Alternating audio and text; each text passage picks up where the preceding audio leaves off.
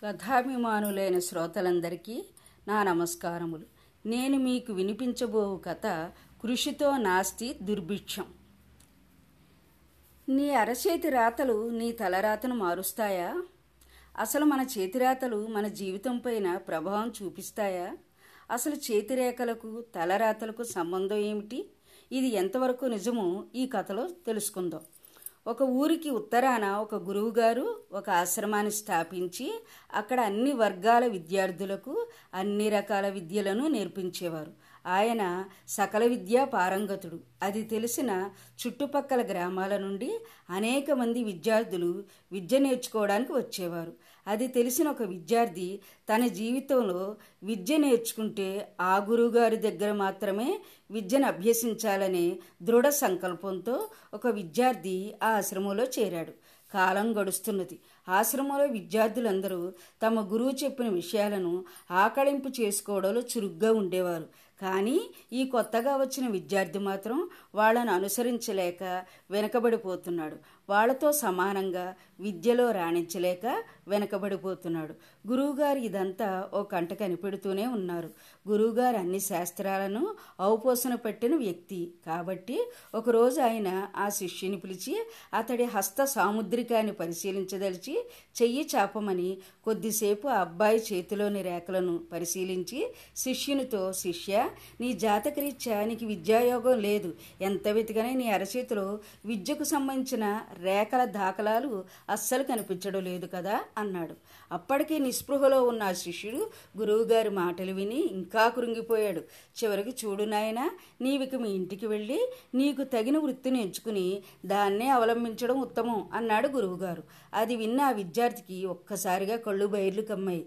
కాళ్ళ కింద భూమి కంపించిపోయింది. తన ఆశలు అడియాసలైనాయి ఇక చేసేదేమీ లేక బరువెక్కిన హృదయంతో ఇంటి బాట పట్టాడు ఆ శిష్యుడు. దారిలో మది నిండా ఆలోచనలే. కలత చెందిన మనసులో ములుకుల్లా బాధించే ఆలోచనలతో భారంగా అడుగులు వేస్తున్నాడు. అతడి మనసులో ఓ పక్క తల్లిదండ్రులు ఏమంటారోననే బాధ మరో పక్క స్నేహితులు గేలి చేస్తారనే శంక ఇరుగు పొరుగు వారు తన్ని తక్కువగా చూస్తారేమో అనే సందేహం. ఇలా పరిపరి విధాలుగా ఆలోచిస్తూనే అడుగులు ముందుకు వేస్తున్నాడు. కొద్ది దూరం వెళ్ళాక దాహంతో నాలుక పిడచకట్టుకుపోతుంది చుట్టూ చూశాడు. ఒక గ్రామ సమీపంలో చేదబావి కనిపించింది. గ్రామస్తులు అందులో నుంచి ఒక రాతి గిలక సాయంతో నీటిని తోడుకుంటున్నారు. ఆ విద్యార్థి కూడా ఆ బావిలోని నీటిని తోడుకుని దాహం తీర్చుకుని పక్కనే ఉన్న చెట్టు నీడన కొద్దిసేపు సేద తీర్చుకుందామని కూర్చున్నాడు. ఆ అబ్బాయి యాధాలాపంగా బావికున్న రాతి గిలక వైపు చూశాడు. ఆ రాతిగిలక తాడు లాగడం వలన అది ఒరిపిడికి లోనే బాగా అరిగిపోయింది. శిష్యుడి మదిలో ఒక ఆలోచన మెదిలింది. ఒక బలహీనమైన తాడుతో చేదగా చేదగా ఒక గట్టిదైన బలమైన ఆరాయే అరిగిపోయింది. అలాంటిది నేను దీక్షతో సాధన చేస్తే నేను విద్యను ఆర్జించలేనా అన్న బలమైన ఆలోచన అతడి మదిలో మెదిలింది. అంతే ఎంత కష్టపడైనా సరే నా విద్య పూర్తి చేసుకోకుండా ఇంటికి తిరిగి వెళ్ళే ప్రసక్తే లేదు అని దృఢ నిశ్చయంతో ఆశ్రమానికి తిరుగు ముఖం పట్టాడు. అలా తిరిగి వచ్చిన ఆ శిష్యుని చూసి గురువుగారు ఆశ్చర్యపోయారు. ఆ విద్యార్థి గురువుగారి దగ్గర వచ్చి తన అరచేతిని ఆయన చూపించి గురువుగారు మీరనే విద్యారేఖ అరచేతిలో ఎక్కడ ఉంటుందో నాకు చూపించండి అని అడిగాడు. అందుకు గురువుగారు తన వేలుతో విద్యారేఖ అరచేతిలో ఇక్కడ ఇలా ఉంటుంది అని అబ్బాయి చేతిలో గుర్తు వేసి చూపించాడు. అంతే. వెంటనే ఆ శిష్యుడు తన ఎడమ చేతిలో ఉన్న ఒక పదునైన రాయితో గురువు చూపిన గుర్తుపైన బలంగా గీతను గీకాడు. అలా గీకిన రేఖ నుండి రక్తం కారుతున్నా లెక్క చేయకుండా చేతిని గురువు ముందుకు చాపి చూపిస్తూ చూ గురువుగారు చూసారా? గురువుగారు ఇప్పుడు నా అరచేతిలో కూడా విద్యారేఖ ఉంది కదా. కాబట్టి దయచేసి మిగతా వాళ్ళతో పాటు నాకు విద్యను బోధించండి. విద్య నేర్చుకోకుండా నేను ఇంటికి తిరిగి వెళ్ళదలుచుకోలేదు అనే దృఢ నిశ్చయంతో దృఢ సంకల్పంతో గురువుగారిని ప్రాధేయపడ్డాడు.